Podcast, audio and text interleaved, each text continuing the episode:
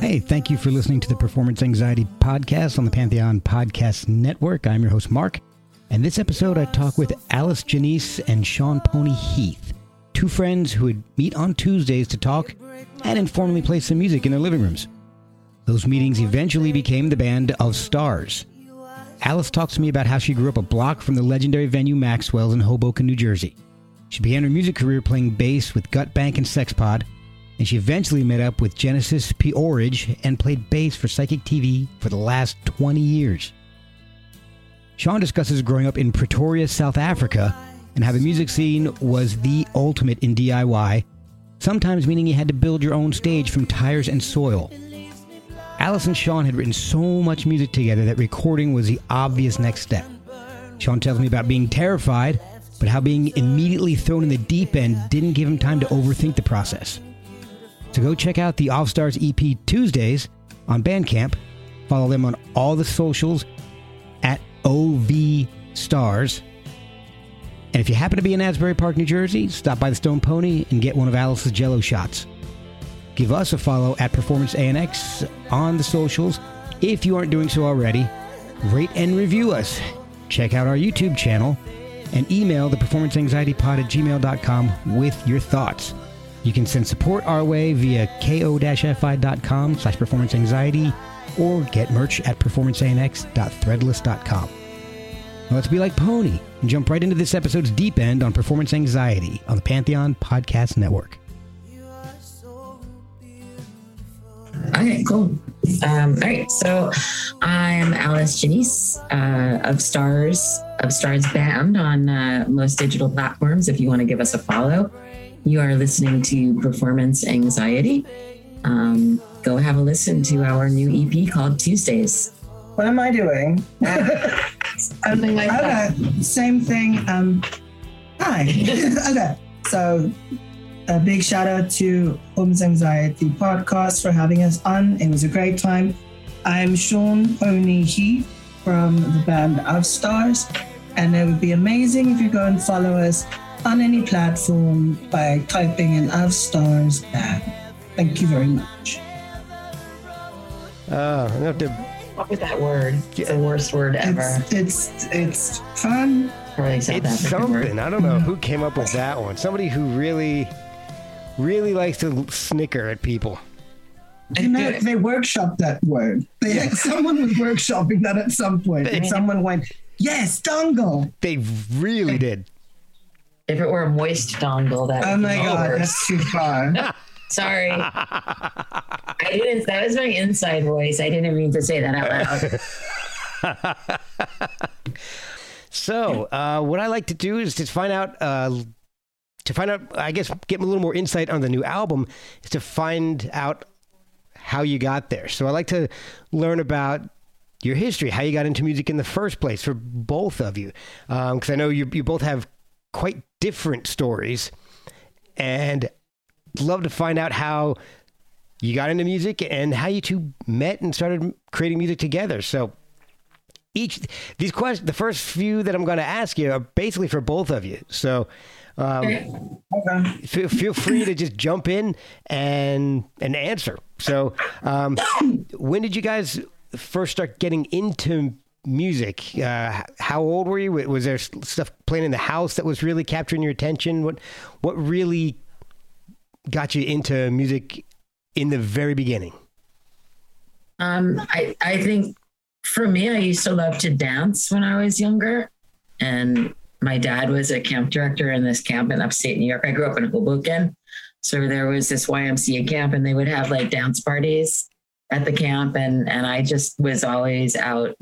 And Pony can also say that I am still always up for a big dance party, but I did One hundred percent. yeah. Well, so is Pony. Um, but I, I, I, I think, uh, you know, initially music became a part of my life because I loved to dance to music so much, and then, you know, as I got, and this is when I was young, like super young. Okay. You know, not not even double digits yet. Um, and then and then when I got a little bit older, um, I did also as a young girl study piano very briefly, and I was terrible. Um, Tony never heard me attempt to play piano, I've and never I heard her. and I never piano. would. You're so blurry, and I never would. Um, it's a ghost. This is my ghost. I know I'm the It's like ghost. we're doing this underwater. Um, yeah. we could be underwater. Um, we do live by the ocean. Um, but then, uh, you know, as I got older, I started listening to more rock, and and because of my proximity to New York City, and also the fact that I don't know if you knew of a club called Maxwell's, which was I used to go to Maxwell's. Yeah. yeah. Well, I I grew up a block away Oh wow. from Maxwell's. So as you know, in my late teens and early twenties, I would go to Maxwell's all the time, like oh, all the man. time. Like I think I lived there. I don't. I mean, I slept at my mom's house where I grew up, but I, I think I mostly lived at Maxwell, So I was exposed to a lot of different kinds of music, and you know, just like like going to clubs in New York City in the early late seventies and early eighties, like all of that kind of opened my eyes to what the possibilities were for me. And I think because I was very drawn to dance, bass was was something that really spoke to me. Oh, okay.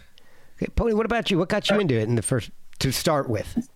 So I lived about 72,000 gazillion miles away from Maxwell in a beautiful country called South Africa. So I'm from the capital, Pretoria, Okay. and I grew up. So music is just always one of those things. I actually started only talking a lot later than I should have. Never Oh. stopped. But also, so like, like expressing myself a lot of the time. Bless you, whoever is sneezing. Oh, that's my wife. I'm not- She's sneezing in, in, in another room. Well, bless her. You, you, this is, a pony says, God bless you. Thank you. She says, thank you. It's a pleasure. But, so anyway, um, growing up is a way of expressing, and just naturally, I always was singing. And I grew up on a small holdings where my grandfather's um, plant nursery would be, was it was on there. So it was a business, Okay. and there was about forty women working for him, and they were constantly while they were working, they would sing together and harmonize. Even they weren't singing standing next to each other. However far, they would just sing really loudly, and they would sing together. Oh, wow. And then I would try and sing with them. It didn't work. But then I would just pretend like I'm singing in French, looking at the flowers. And also, piano came to me. Wow. Um, my grandmother had a really big upright grand piano in her, we call it a voorkamer, which means like the front room, which is the room that's like a museum. oh, oh, yeah. The room nobody goes into. Yeah, yeah, you could die. But she would let me play the piano there. And then my grandfather saw that I liked it and had an aptitude for it. So he bought me a piano when I was nine. And I started lessons on that and then kind of cheated my way through some exams because they would play the song a couple of times and then I would just learn it by ear and not read oh, music. Oh, wow. Yeah, so I can't still, I can understand some theory, but I can't sight read. I can't write notation. Oh, wow. But that's my story. Yeah. That's pretty wild. So, so you were singing from an early age. Alice, what about you? Did you start? Were you singing at all? Uh, You were dancing, but Yeah, I was singing. I mean, I did. I, I skipped over the part where I was sort of a band nerd because I, I grew up in Hoboken, and I don't think that any of us at that time, growing up in those years in Hoboken, were very nerdy. it was still Hoboken was still a very blue collar city, and um, a lot of people were really more afraid of coming there. So Maxwell sort of was, you know, taking a brave step into a brand new world um, before it got completely overdeveloped and became condo land that it is today. right. Um, but yeah, I did. You know, I played in a in the high school and the junior high school band, and I sang with the chorus. So I definitely had some exposure to singing, and I also grew up in a family. where My mom had two sisters, and they grew up in a very German household. Um, and they they would sing three part harmony for the German club when they were little girls. So Oh, wow. every holiday they would sing, you know, Stille Nacht. They'd sing Silent Night Wow. German, and it was just really cute. And um, now that they're older, it's even cuter and more hilarious because I, they, they can remember like half the words and everybody's always off key because wine happens and uh, oh yeah. my mom will kill me because I said that out loud to other people but it's pretty great. So yeah I, I grew up also with a lot of singing around me. We'll be right back after a word from our sponsors. This podcast is sponsored by BetterHelp Without a healthy mind, being truly happy and at peace is hard. The good news is therapy works. But what is therapy exactly? It's whatever you want it to be. Maybe you're not feeling motivated right now and would like some tools to help. Or maybe you're feeling insecure in relationships or at work, not dealing well with the stress. Whatever you need, it's time to stop being ashamed of normal human struggles and start feeling better because you deserve to be happy. And now you don't have to worry about finding an in person therapist near you to help. BetterHelp is customized online therapy that offers video, phone, and even live chat sessions with your therapist, so you don't have to see anyone on camera if you don't want to. It's much more affordable than in person therapy, and you can start communicating with your therapist in under 48 hours. Try doing that in person. So join the millions of people who are seeing what online therapy is really about it's always a good time to invest in yourself because you are your greatest asset. And a special offer to performance anxiety listeners, you can get 10% off your first month of professional therapy at betterhelp.com slash performance anxiety. That's betterhelp.com slash performance anxiety. Thanks again to BetterHelp for sponsoring this podcast.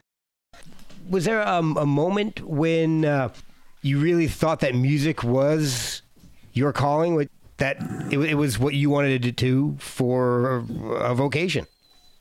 I mean for me yes. I i have always written songs in my head from a very young age. I don't think that i knew when i was younger that it it was just always a part of me. Okay. So i don't know that i knew that i could do it but at some point in my early you know i don't know maybe 19 20 21 i realized that it was definitely something that i could pursue. And that's around the time I started playing bass and was immediately in a band. Like the minute I picked up a bass, oh, wow. I started playing with my friend Karen Cool. Um, and we formed a band called Gut Bank. Yes, and that, that like immediately, awesome. like immediately was in that band, and and I, you know, I feel like almost within, uh, you know, a year, we were you know, recording and playing live shows. And it was kind of crazy how fast it happened. Um, and I, you know, a lot of that is uh, Steve Fallon um, and Bill Ryan helped to support us. And, you know, but I do feel like we were always ahead of our time. Like the kind of music that we were playing wasn't really starting to be played until like 10 years later.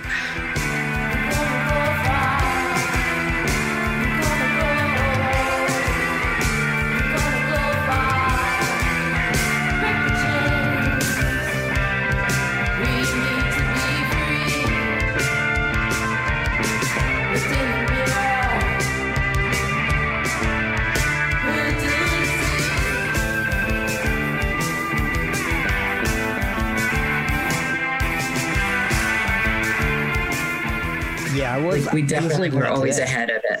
Yeah, I was, I was, I was, giving it a spin today again, and it's you're you're absolutely right. It was definitely ahead of the curve.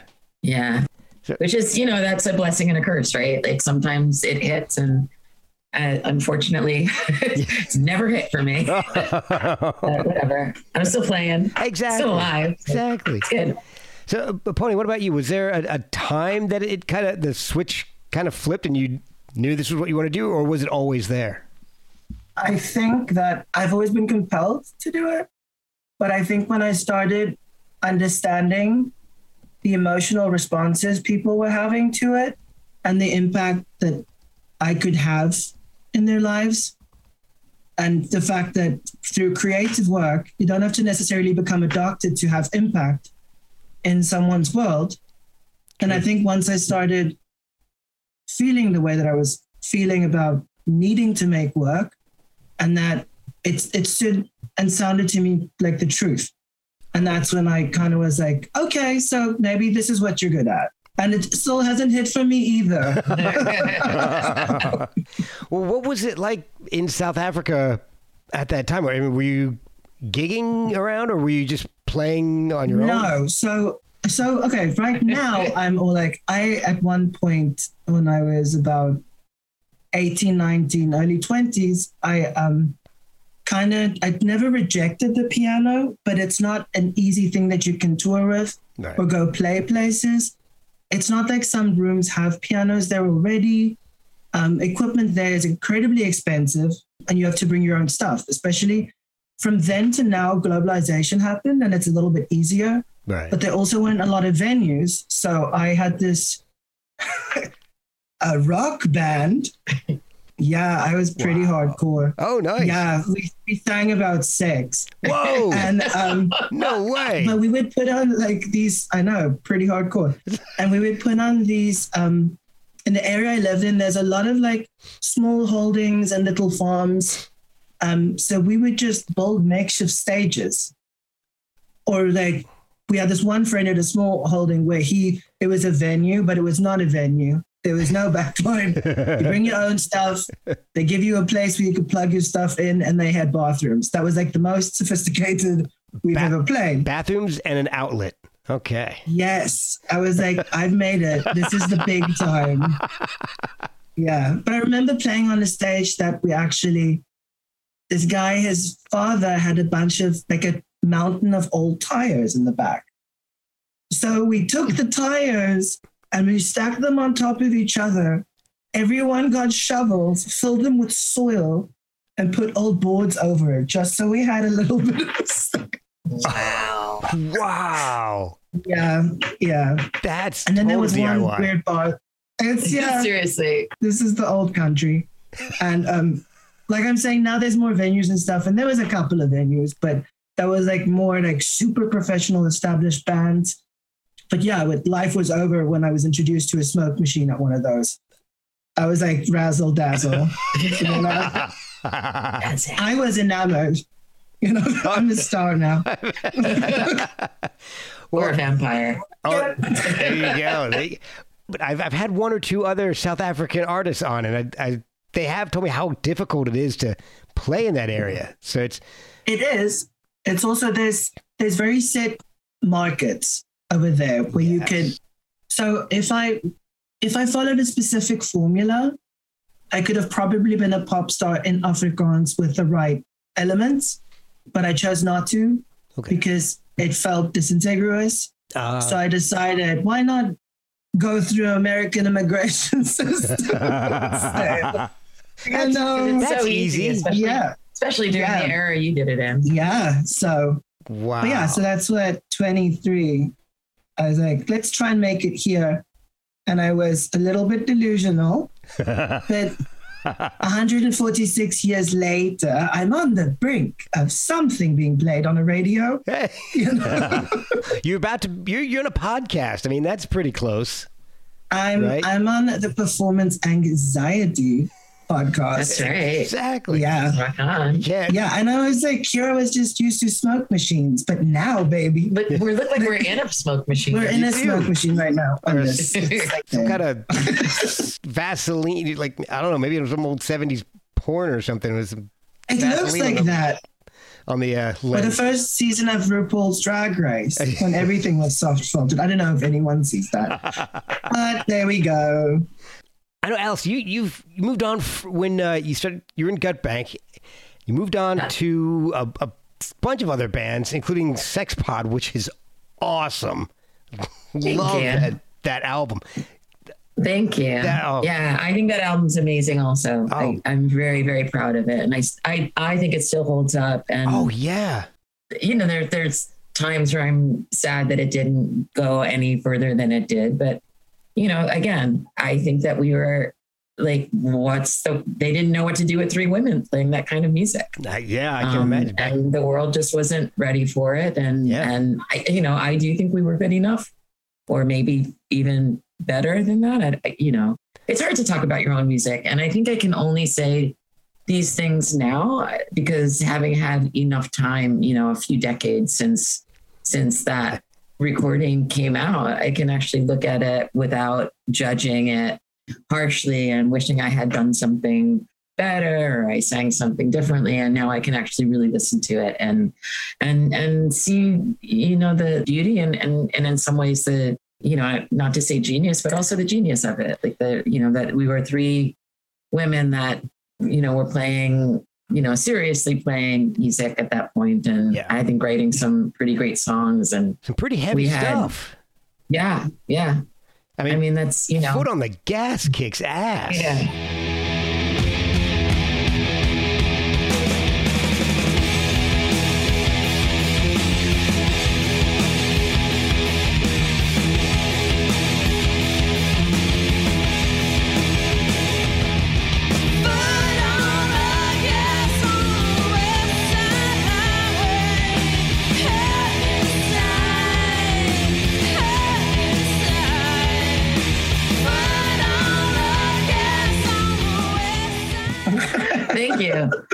I think it does too. I still think it does. And and every now and again, Karen and I get together in some form and we'll just play. Oh, awesome. Um, and we'll generally pull out foot on the gas and uh, sometimes go. Yeah, we we've done it once or twice. I mean, not in the last few years, but we we're you know we're due. I, I Karen was was recently you know she's like sex pod will never die, and I and I do think that like you know it's something that we enjoy doing from time to time. Um, sadly, we lost Tia a few years ago. oh, Um, I didn't even realize. so- oh, wow. yeah, yeah. But uh, you know, she was an incredible drummer and we were really lucky to be able to work with her when we did. And then you end up getting the gig with Psychic TV. Yeah. How did that happen? How did you get, how did you get that job? Uh, so that came ironically through the scene around Sexpod, where we were playing a lot of shows in Manhattan on the east side, on the west side, on the lower east side. We became friends with a lot of different bands. Um, one of them was the Toilet Boys. Eddie from who was in the Toilet Boys was really good friends with Lady Jaye, who was Genesis's the wife of Genesis. Yeah. Lady Jaye, uh, you know Jackie or Jaye, I call her. Um, she liked a necklace. I'm also a jeweler, so she liked a necklace Eddie was making, and so I was introduced to make a necklace, and then you know was sort of put forward that maybe I would play bass if Psychic TV were to reform in America. And it was it really was one thing that led to another. And I was friends with with Gen and Jaye for you know most more with Gen. Like we would meet and you know go have lunch at Odessa in the in the East Village together and you know have really incredible conversations. And I would make jewelry for her and for Jaye. And um, at one point we were I remember walking down St. Mark's Place and uh, I think my boyfriend worked at a tattoo shop there. And so you know, maybe Gen was walking me back over. So I, and Gen was talking about, you know, oh, when we start playing shows. And I was like, Gen, you haven't, you've never even heard me play. What do you mean when we start playing shows? And she's just like, oh, no, no, you, you'll be playing, you know, you, you'll be playing shows with us. So, and then that's, and that's, you know, obviously there was an audition, but it was, you know, Genesis wasn't really in charge of that part. And, and that the rest is history. I played uh, the Coral Room and I don't remember if it was 2003 or 2004, but that was our first show. And Wow. I played until the very end, So almost Um, 20 and- years. Almost two, yeah, two decades. That's amazing. And I didn't Yeah. really even get into psychic TV. I, I, I was I was familiar with, with Gen and through Throbbing Gristle, and industrial stuff wasn't really what I was into back when it was all new. And so Yeah. I didn't even really listen to psychic TV until recently, and I didn't realize how psychedelic the last albums were. It's fantastic. I mean, I, I Thank was, you. I was listening to um, uh, "Looking for You" from Alienist.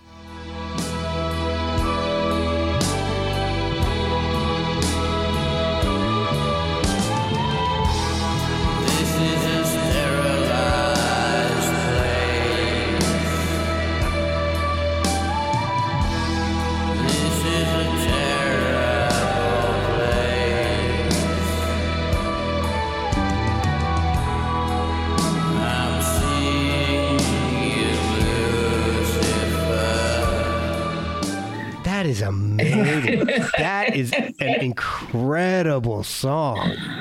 Thank you. Oh, yeah, we did get very psychedelic and and toward, you know, especially the last few years, the last few good years that Gen was having.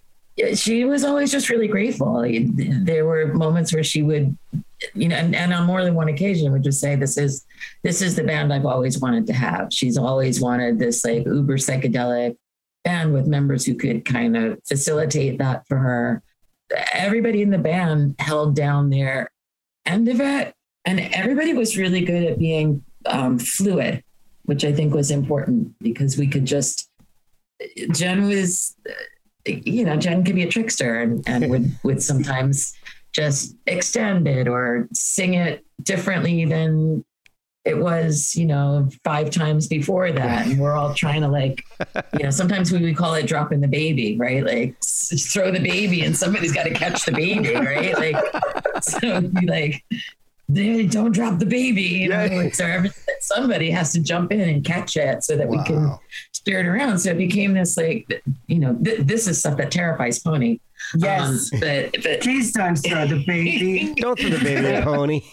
No, I'm not a good catch. but uh, yeah, it, I mean, you do really have to be in tune. And I think at that point in our careers after playing together, you know, the final version of the band was uh, Jeff and Eddie and myself, and then John was a little bit later on, but you know, certainly Jeff and Eddie and I had been playing together for probably 10 years at that point. So Oh wow.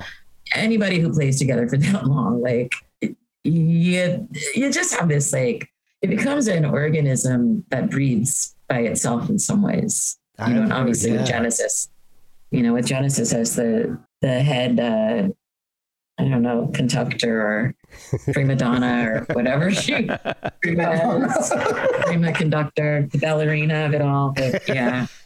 I mean, it honestly, like I'm, I'm laughing about it, but I, I, I, it was one of the most amazing experiences of my life to be able to play in that band, and I felt really honored, and I'm still incredibly grateful to have had those experiences because I know that a lot of people don't get to do that, and and it's another situation, you know, where like we've never, I've never had that fortune or fame or you know, I've always had to have other jobs to be able to keep food on the table and make ends Yeah. meet. But I wouldn't, you know, what's success? But you had smoke machines We did have smoke machines and projection. and we did have projections. we never had fireworks, though. Ah, it's not too late. It's not too late. It's late. not. You're right. I'm still alive. so, so, Pony, when you got over here from South Africa, did you just jump into performing? How- how- I think I read you ended up in New I- York, right? I have a little bit of an interesting story. A little bit of one. Okay. Okay, little bit. So when I came to South, when I came to America, I was married. I get my psychiatrist outfit on. Yeah, get your psychiatrist. I'm gonna lay down for this one. Um, yeah, I was We'll be right back after a word from our sponsors. Hey guys, I want to talk to you about socks for a second. Why not? It's a music podcast. But I tried a pair of socks from Boldfoot and loved them. I've only worn them once because my kids have stolen them. So in my household, that's the best endorsement I can give. And I guess it's fitting because the design I chose was jailbait. Wait, jailbird. The design I chose was jailbird. I might keep that in. The socks are 100% American made, and 5% of all proceeds go to veteran charities. It makes sense, seeing that Boldfoot is a family and veteran owned company. They have a huge variety of styles. So check out boldfoot.com and buy some of the best socks you've ever slapped on your feet. And help veterans while you're at it. That's boldfoot.com. my married to my first husband, and he um, was here on diplomatic mission. And when we got here, I wasn't allowed to work or anything, so I kind of played the role of dutiful housewife. You had a title. I had a, I had a title, but I can't go into that. you sure? so I would, I would. It, it's not. I wasn't a, a kept husband, but I was kept. But I had to earn everything. It was a very toxic relationship. And anyway, when the point came for me to, we were going to establish him in his career, and then we did that a couple of years into it. I was still writing and still playing one or two like shows. I can't remember what it was called. I think it's the 169 bar. It used to be called the Bloody Bucket. So, you know, Oh, pretty wow. much stuff. Like, That's on by Canal Street. yeah. Yeah, no, I think I've actually I- heard the Bloody Bucket. I'm sitting out there from time to time. Yeah, I once in a while played there, uh, but it's not was nothing serious. And Okay. I used to go on Mondays. They had at Cafe Vivaldi, who closed right now. They had an open mic night where you could go and like play, and that was kind of the things I was. If this is gonna sound sad, the kind of things I was allowed to do. And then when that marriage dissolved, it was kind of going through the immigration process and having to do other work to survive and not being able to hyper focus on playing out necessarily or recording. Okay. But I never stopped writing ever. That- so that's been like the only constant. That and yes. Yeah. Going through some of the songs, it sounds like the toxic relationship definitely informed some of your writing.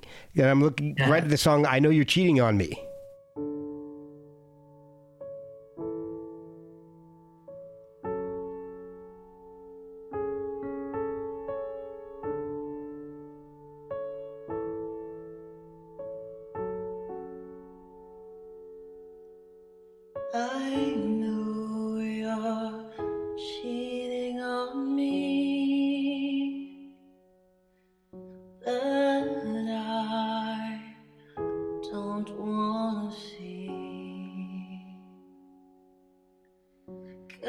Cause I might turn to stone if I lurk, if I lurk, if I lurk.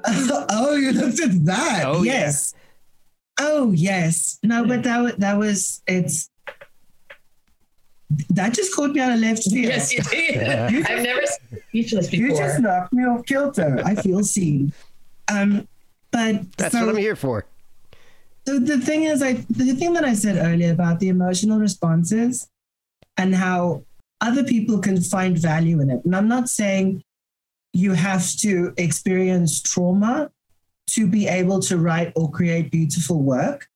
I'm just saying that in my life, there's been a lot of trauma, as in Alice's, and I think that's where we meet Okay. and it's always informed my writing because there's been trauma since a child and i think it's also a form of self-healing but also taking others to a space when they hear it where they can feel that they're not alone or that they might find healing through it and i think i met alice at a hard time for her as she was going through the thick of it but i also think that when people go through trauma, they have much more compassion and empathy for others, and they're able to recognize.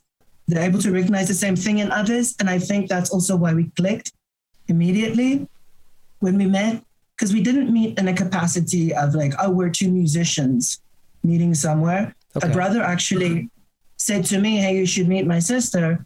You know, she she plays in a little band. Um, you know, she band. makes little music, little musics. you know, you, you should With her little bass. with a little bass, doing little things, very cute.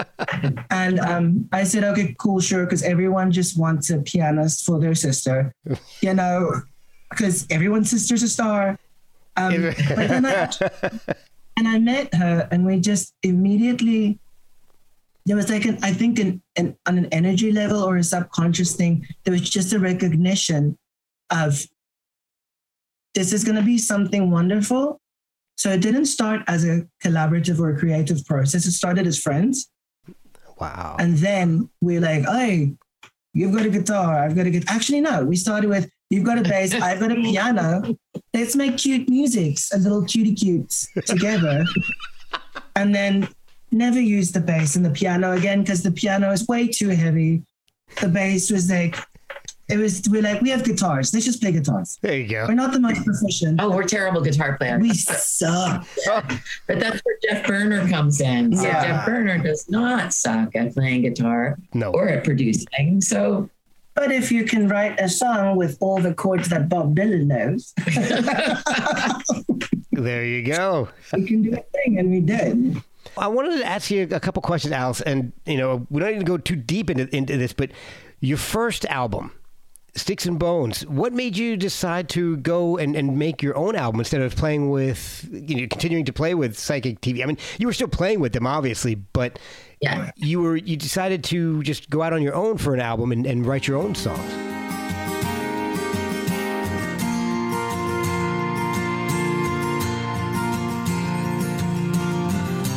Jackie, it's hard to speak. Eddie's kitchen in Queens. Long legged Emily. Cigarettes. And a cup of tea. I think uh, one of the things that happened for me is that I I was going through loss. I had lost my very close girlfriend, Lady Jaye, and I lost my dad not long after that. And then I lost. Yeah, there were some other losses, and um, which I don't want to get too deeply into. Um, and I felt like I needed to write through it, and that's something that I do. I don't always record it, Okay. um, but this time I decided that I just I would I would just record it. I would do something different. Genesis used to have this patch that she wore on her jacket, and it just said "change." Um, and it's something that I've, I've brought up with Pony before. Like I, I just feel like I like the challenge. I like to be able to change things and do different things because I don't fit in one box as a musician. I can play different ways. I can play different instruments. I can write on different instruments and that just it at that time it felt like something that i wanted to do i didn't know that i was going to put a band together and i eventually did and then my son became the bass player um, and unfortunately right around the time that it was to be well we were going to release it uh, my, my son dropped his body Yeah. um, so i just kind of i didn't spin out of control i kind of got back into control and uh, at some point I went back into the studio and recorded one last song, which is You Are the Sun as a tribute to my son. You are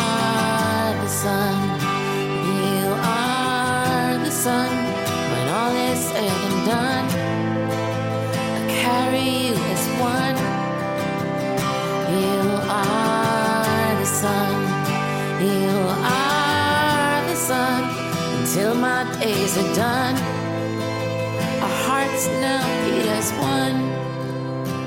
Um, ah, it's so hard to talk about this, but I, you know, I just felt that it had to come out. So I released it in uh, 2014. And I think it brought my relationship with Genesis came to a different place after losing my son because Gen, you know, obviously I also lost Jaye, but Genesis lost their wife. Right. Um, and it like she and I were both going through this like very complicated losses together. And I think a lot of the music that was written by Psychic TV from probably 2010 on, you know, you can you can hear the the loss that that both of us were going through because obviously I'm writing bass parts and Gen is writing lyrics and we did become very very close uh, during that time because we I think we both understood the the complexity of grief.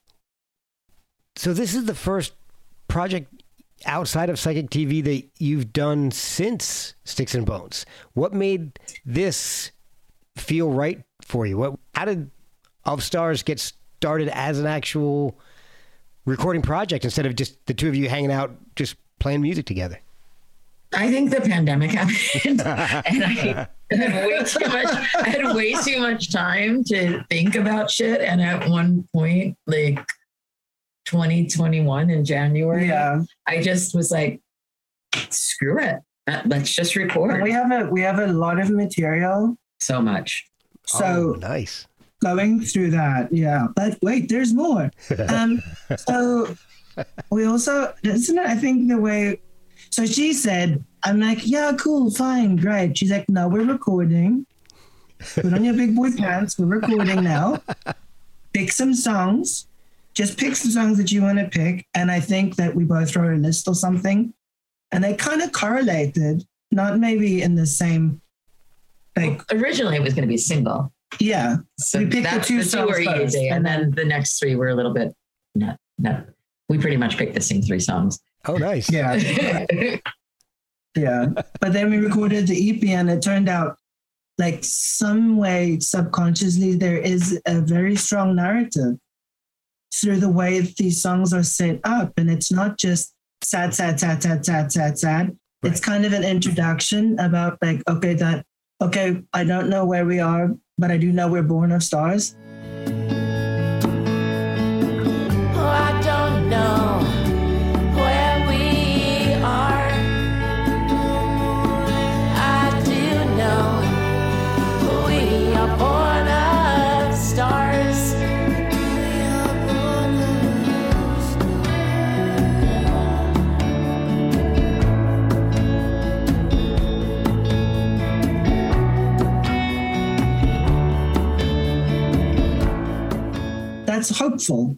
Yes. And where it starts with that, and then you go through the dell, and then you just start walking back up the mountain again, where it's it goes back to a hopeful place, you know.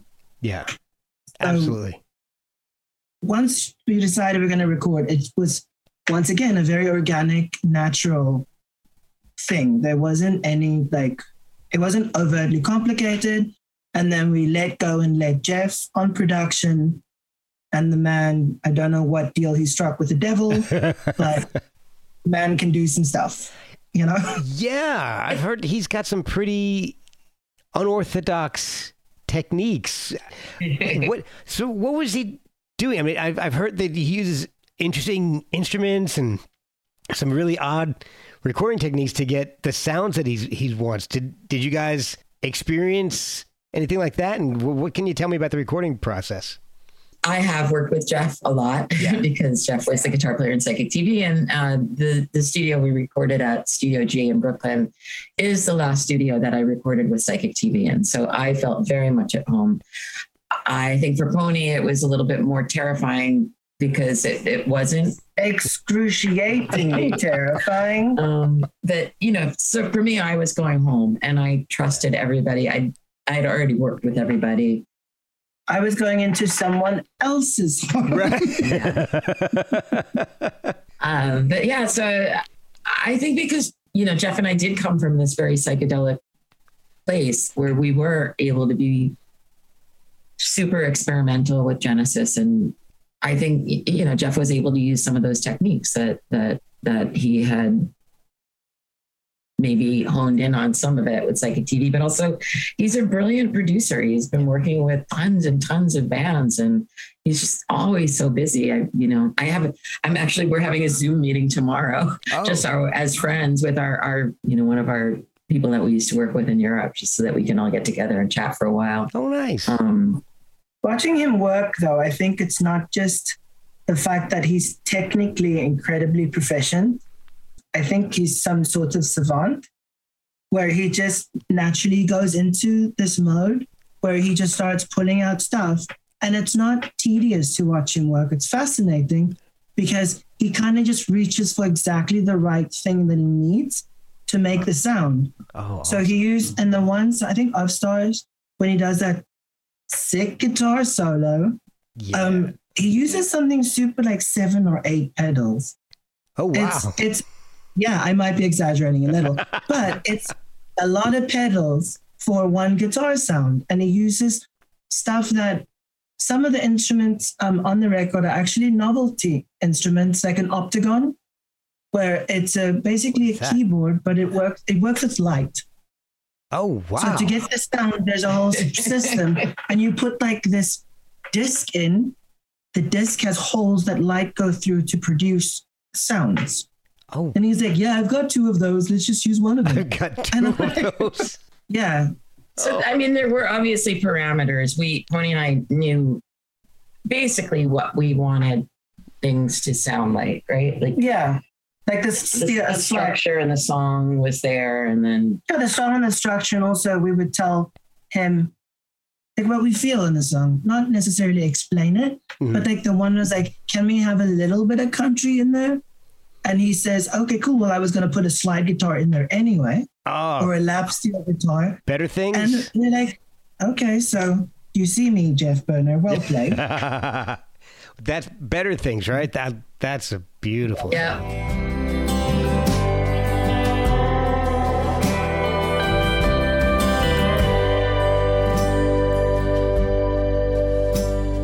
The storm has blown all the leaves from the trees as I'm walking down the street I used to live.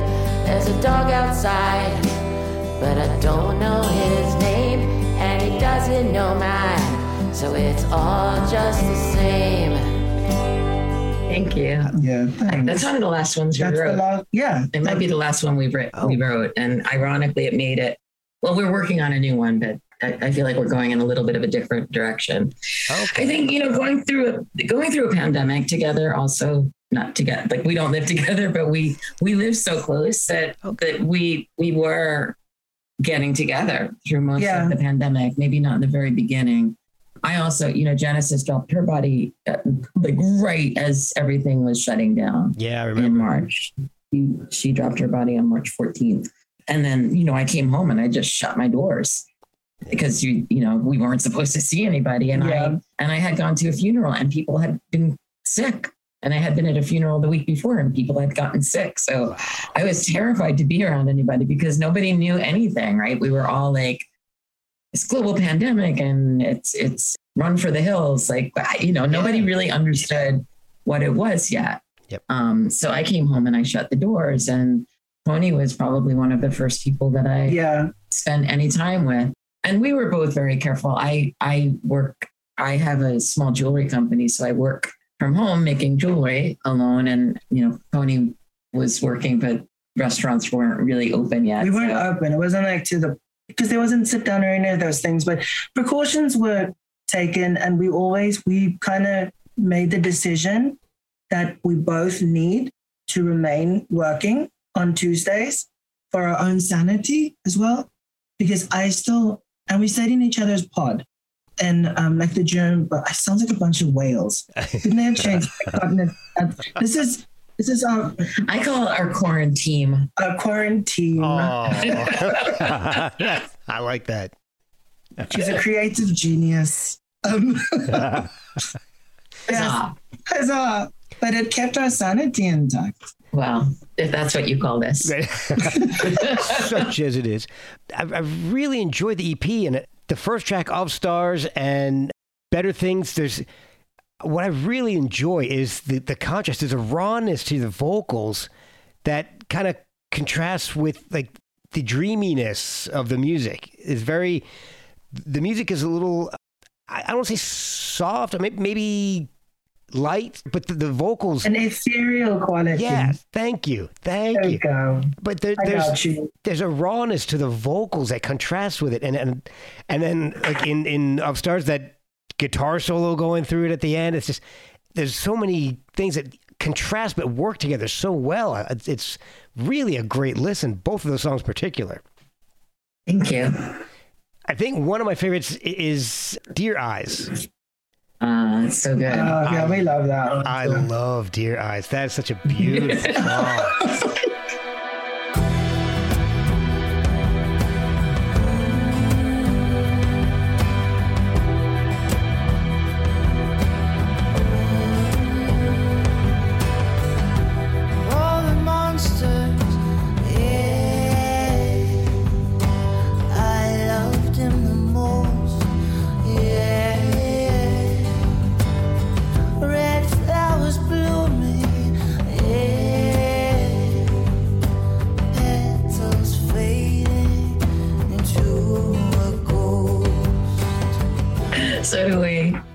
That's the kind of like kind of esoteric kind of one, more like it's a little darker than the others. But rhythmically, it also has a different feel because I think Pony Pony came up with this idea that we would have this like sort of percussive thing, um, which really comes from Pony's heritage. I think in a lot Yeah, of ways. from where I'm from, like uh, obviously like that kind of beats and tribal beats and stuff. Mhm. And we wanted to in some way not tilt a hat, like tip a hat to it and just be like, hey, Pay we see you. pay a slight homage. Yeah. and we had, you know, we had this incredible drummer. We had uh, Randy Schrager Oh come in God. and play drums on those uh, Better Things and Dear, Dear Eyes, Eyes, and yeah. Beautiful. Um, so, and Randy has played on tour with Psychic TV at one point, but also um, has been playing with Jesse Malin pretty regularly and with had played with the Scissor Sisters. So he's a really skilled, adept drummer. He's done a lot of session work and he's also a really good friend. So um, I felt really lucky that we got him in on those songs. And it really was, again, it was like a family project in a lot of ways. Yeah, the only person in this whole endeavor on this record that I'd met prior was um, Mr. Weingarten. And um, yeah, I've hung out with him because we played, Alice did a show at Danny Clinch pre Mhm. and he played with us and with Zeph as well, Emilia. So I walked in there also very intimidated because these are seasoned professionals. They all worked together before. This is a beautiful studio. The one soundboard we used was used on, um, interestingly enough, Saturday Night Fever. Oh The wow! Bee Gees actually recorded the soundtrack on that. And then also, I was like, so now I, once again, I had to put on my big boy pants and I'm intimidated because imposter syndrome. And originally the plan was this is when we first recorded the two. There was just going to be two sing uh, the two songs for the single. Mhm. And this is the first time I'm walking into the studio. We had like a five minute rehearsal the previous day. And then we were like, okay, Alice. And I'm like, Alice, cool, you go first. I'll get situated. And everyone's fine with this plan, everyone. Then Jeff sets up and he's like, pony you up. And I think that also might have been one of his tactics. So I couldn't overthink it. It was just, it was just go time. It was go time. I'm going to jump in though for a minute. This was uh, crying time. We recorded 1st Mhm. and Pony got into the vocal booth and nailed those parts, like n- literally nailed them to the point that we, John and Jeff and I were all looking at each other like, what is happening right now? Like literally one take. We made him sing two more times, but we all knew that he had the song in one take. And I literally had goosebumps because he, I mean, it was just like, if you listen to that song and you hear the the range that he's going to and like to think of you know there there were no punch-ins He just really nailed wow. It's amazing what nerves, how nerves can serve you. yeah, they sure Maybe it's, maybe it's that thing about going through the immigration system. You go into fight or flight mode, you know? See that that served you well. yes. Your immigration trial served you well. Yes. See, it informs the way I work. You know? So you mentioned that you've got a bunch of other songs and you're working on some more. Is so there is a plan for maybe a full length album coming out sometimes I mean in the I'm future? I'm out of money at this point. So if anybody wants to come and be our Patreon, uh, that would be great. Um, I I hope that we can sell some of these. We're gonna we actually will put this out on vinyl. As I'm sure you're very aware, the backup of vinyl at this point. We ordered our vinyl in November. I don't know when we're gonna see it. It looks like maybe September, October. Wow. Um, and hopefully we'll have a pre-sale at some point. So, uh, but you know, once like if uh, yes, I would love to go back into the studio. I just uh, I don't know when I can make that happen. okay. Um, that you know, if somebody wants to help support us, we will take it. there you go. yes. I'm more than willing to get married again and again and again. I am not. But She is not, but I am obviously a sucker for punishment. he's younger than I am, so he can take one for the team. There you go. I mean, I am married, but I can marry again. It's fine. I hope your husband's not listening currently. I, it's fine. Everything's fine. so it looks like you guys have a few live dates planned. Are you going to be doing just the two of you, or is it going to be an actual a, a full band with the, or are you going to have to pare down the songs and arrange them for uh, either the band or the duo? So for the Danny Clinch Gallery show, it's sort of a little celebration of our release. Um, Pony and I are both going to play solo, Yeah. and then we're going to play acoustic of stars like we do in our living room. Um, the Danny Clinch Gallery is is kind of like a little living room. It's amazing. So- people are so lovely. They really are. They're incredible. Danny and Maria and Tina, like, and, and just amazing people. Um, So we're gonna do a, an acoustic version. Yeah, like an intimate, an intimate Yeah. little in my living room set. You know? Yeah, sort of a little glimpse. I'm probably I am planning to play with the two guys that I was playing with on Sticks and Bones, minus my son, obviously, and I and I'm going to do it without bass that day, which I'm actually really excited about doing because I, I haven't played with them in a really long time, so that's sort of meaningful for me. Um, and then when we do the Pioneer Works show, which is June 30th, we're going to do that with a full band. Um, Yeah, it's gonna be amazing. Wow. and we're going to do a tiny little nod to psychic TV. So there'll be a little bit of a psychic TV set toward the end. Um, this, the Pioneer Work show, is uh, during an art show called, oh God, Why can't we remember this? I don't know. Anyway, it's gonna be so cool. This is um, We Are About One or something like that. Um, but it's a, it's a androgyny show of uh, Genesis and Lady Jaye's work. Okay. Um, so you know, I feel honored that we were asked to to be a part of that gig. Um, so we'll do a you know a short Of Stars set with Jeff Berner and possibly John Weingarten. Oh wow. Uh, Richard Sleets, uh, Lino is going to join us on drums. So uh, you know, we definitely are going to have. I think Emilio F. China will be able to come and play either bass or he plays with uh, Peter Murphy and a million other bands. But so I, I think you know we have a lot of work to get to that gig at this point because we definitely haven't played as a full band yet. But I think it's going to be pretty great. yeah, not intimidated at all. I can tell. I can see it on your face. It- It's yeah, pure I'm not nervous. I'm not nervous, but and we even we will have visuals though. No smoke Yeah. machine, but we're gonna have visuals for Oh that my set. god! So- uh, My rider says smoke machine. oh, we but got we're gonna have visuals. What's the guy's name? Sam Zimmerman, who was the who did our visuals for Psychic TV, is going to join us for that gig as Oh, well. cool. So, are you guys hoping to do any more dates after that, or just those few dates is, is enough? Let's see. Let's see where this pandemic goes. I mean, I'm reluctant to book a bunch of shows. I have other friends who are doing it, but I feel like every time my friends go out on a tour, it ends up getting canceled and they end up coming back. So oh, wow. I, I haven't.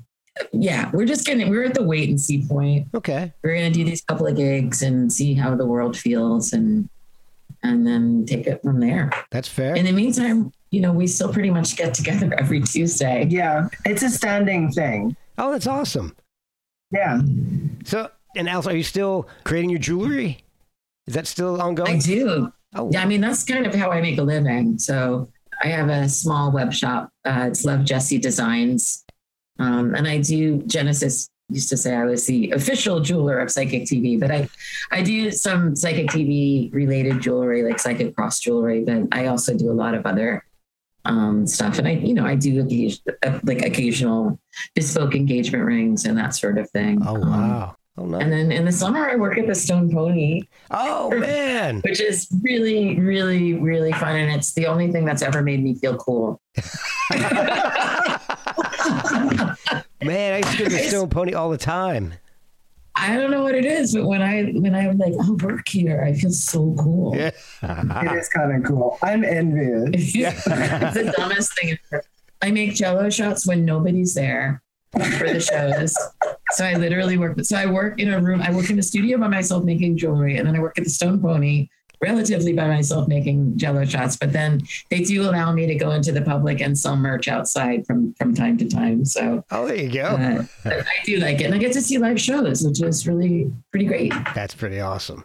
That And is, everyone's usually happy, so yeah. nice to be around happy. Hey, Stone you know, when the world is so full of sad and I don't know, like we're That's what music does. Yeah. Yeah. Absolutely. It uplifts. So- Genesis always wanted to spread love. Like Gen always felt like love was the the answer to everything. That love Yeah. would cure wars and love would cure you know ailments and and heartache and you know and and I always felt like music is love. You're right. Yes. Yeah. So, Pony, what else do you have in store for the upcoming year besides the couple shows and writing on Tuesdays? So I, well, I'm trying to strategize how I'm gonna go about finishing up some. I have some songs that are like half recorded.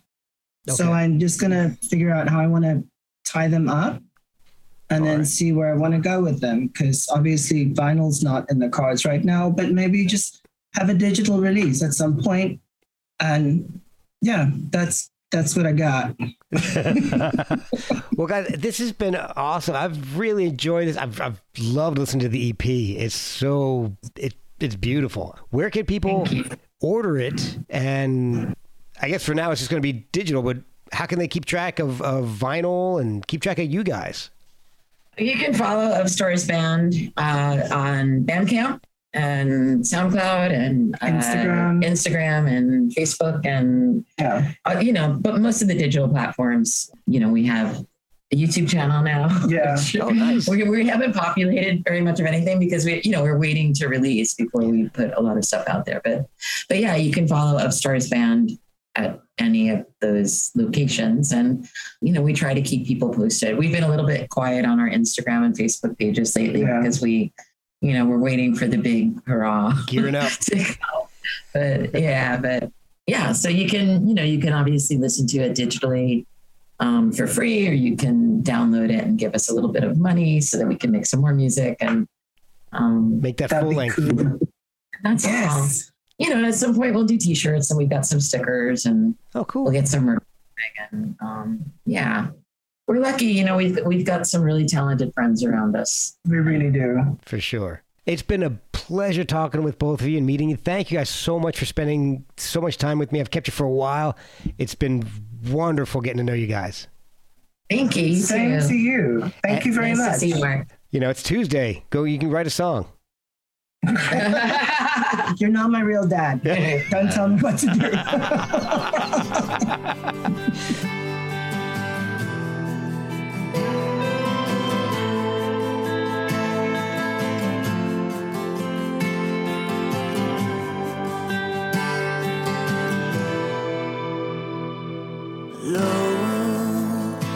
and behold, it's not working. This old road we've traveled down before. Our souls have gotten so